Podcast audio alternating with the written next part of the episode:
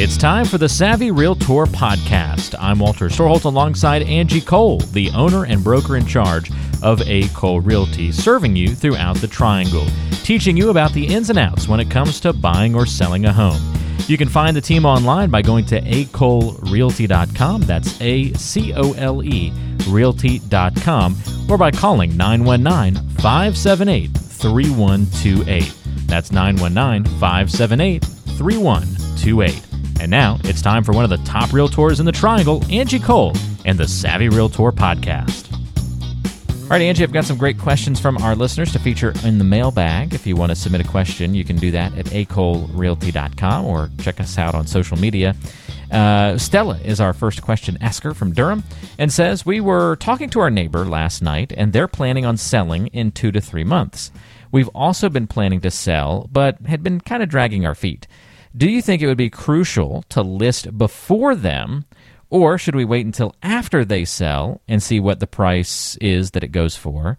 Or do we list at the same time as them? What's the best timing when you have another person in your neighborhood thinking of selling? Yeah, Stella, that's uh, honestly a really, really good question. I don't think that there's a right or wrong way, um, other than I wouldn't list at the exact same time, just because that then would be direct competition for you, and the buyer could almost cherry pick in the sense. And if the neighbor's you're, you're, home you're is doubling the supply, right? yeah, is superior. And in a way, of course, they're going to try to move forward with the neighbor's home. So um, I definitely wouldn't list at the same time. But I think it just depends on your timing and, you know, what's your goals as far as, you know, moving out and closing date. So um, right now, the market is continuing to appreciate for the most part. And so, you know, if you allow them to first list and then you list next probably would be your best bet if you have some time just because we are seeing that prices are continuing to go up.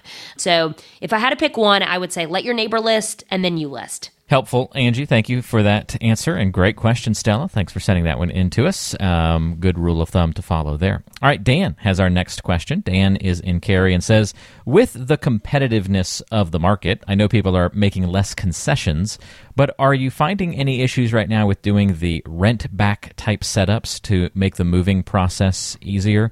You want to explain what those are first, Angie, and, Yeah. and then yeah, are we seeing those right now? Is, is that, are those still like allowable or like okay to do?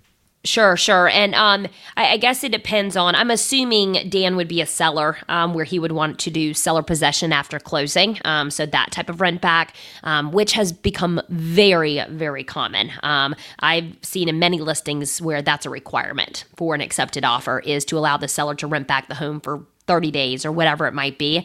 So, yes, that is still um, very accurate in regards to allowing that. Um, and buyers are just doing whatever they need to do to win a home. So, if that means allowing the seller to rent back. And a lot of buyers are not even charging the seller they're almost taken into account with you know what they're willing to pay for the home well okay you can rent the home for free from us um, and stay additional time even after closing if that's what it takes to win the Wow. home That's pretty Yeah. cool. Goes Yes. back to that, yeah, that competitiveness. That's helping out.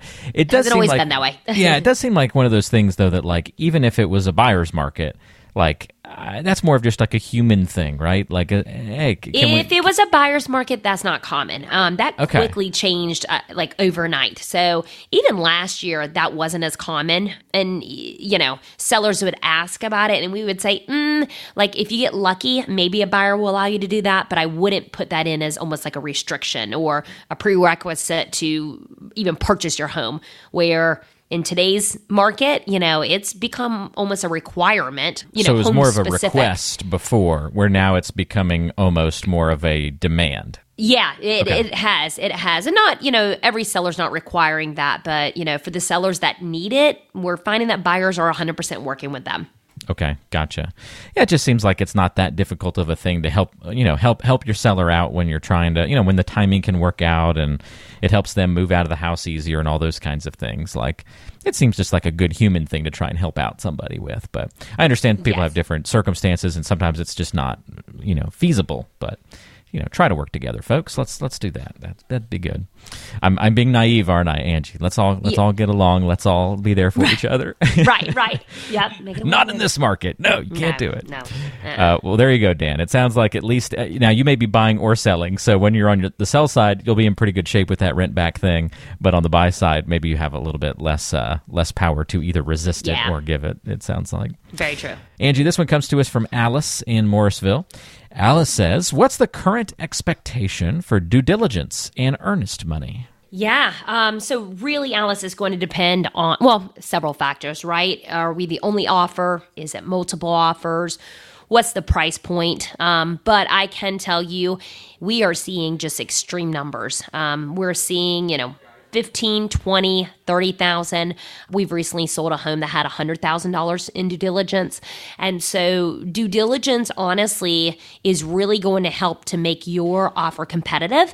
So you might not even be the highest priced offer, but your significance, um, the due diligence significance can really come into play when a seller decides which offer to go forward with. Just because the more due diligence you give, that goes to show the seller you are not backing out of the contract. You are making it to closing. Because if you do back out, your due diligence money's at risk immediately.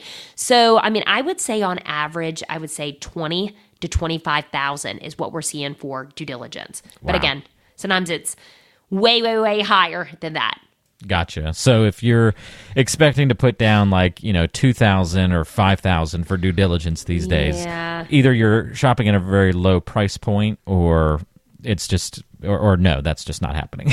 Yeah, yeah, not happening, unfortunately. okay, gotcha. Gotcha. Yep. So are you seeing that even with like uh townhomes or homes that are in the like 200 to 300 range? Um, we are, yeah. Okay, okay. because homes that are, you know, first of all, two, three hundred just don't even exist as much anymore. Right. But even, you know, really the most competitive markets we're seeing are that three hundred price point, um, because there's a lot more buyers in that price point versus, Oh, you know, gotcha. a higher price point, and so they need to be more aggressive and so we are seeing where a $300000 home could easily go 50 75 over um, and then they are putting significant due diligence money up front So it's kind of like due diligence really went from really the purpose of due diligence is different these days, right? Like the purpose used to be you're you're buying the time of the home being off the market to do your due diligence like your inspections and that kind of thing.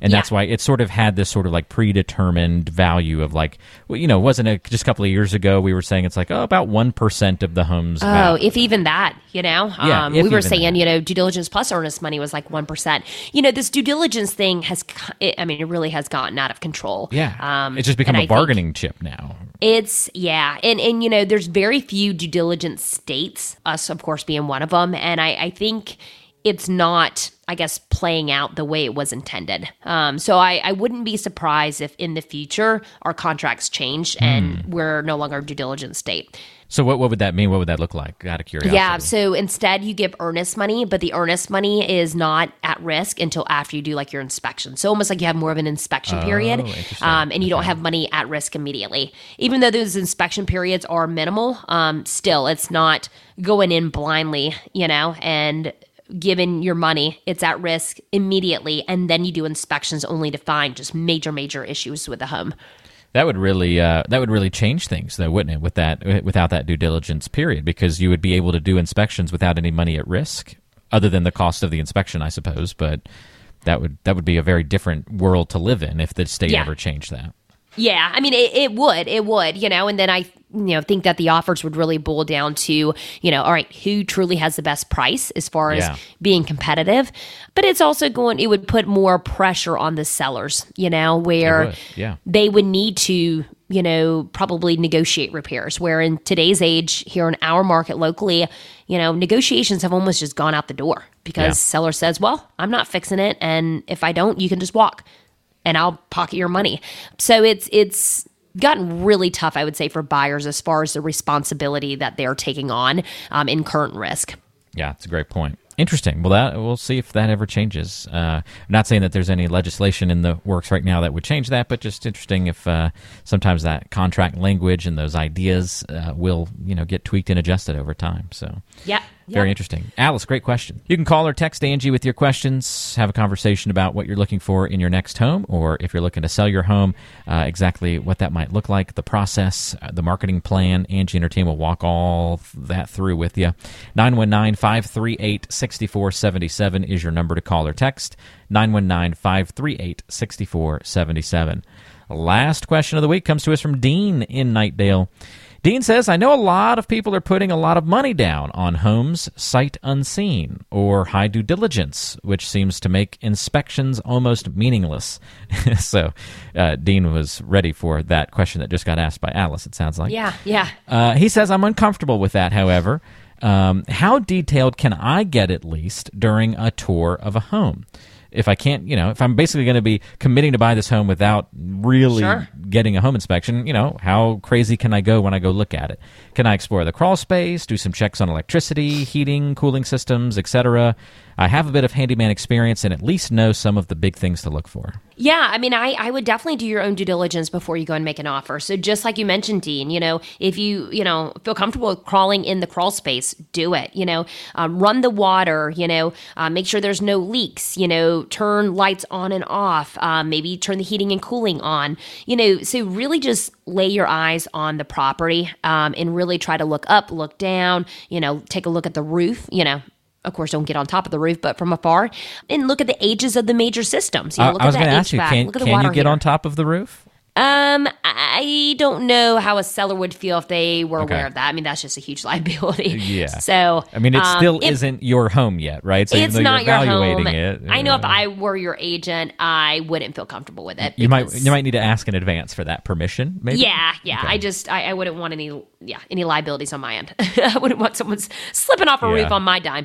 So yeah, but I, I would definitely do your own investigations as much as possible and really just you know kind of step back and step out of the the emotional part of buying a home and just oh I can put my couch here and you know this room can be designed this way um, and instead really look at the the bones of the home and look at the quality. Do you have, uh, you know how people, when they buy a used car, if they've got a friend who's a mechanic or knows cars really well, they'll bring the friend along to help look at the car, check it out, point things out that they may not be aware of.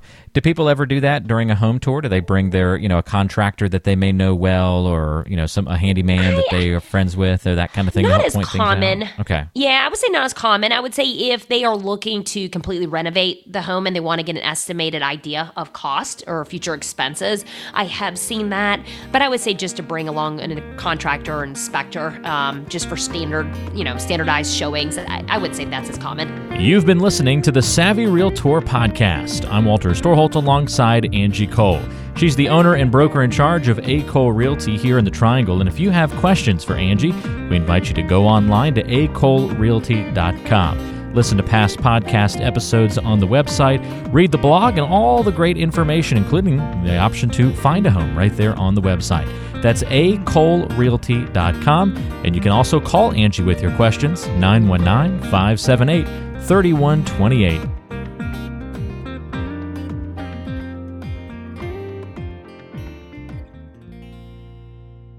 Did you know that Angie Cole also has a radio show? Tune into The Savvy Realtor, Saturdays at noon on 106.1 FM WTKK.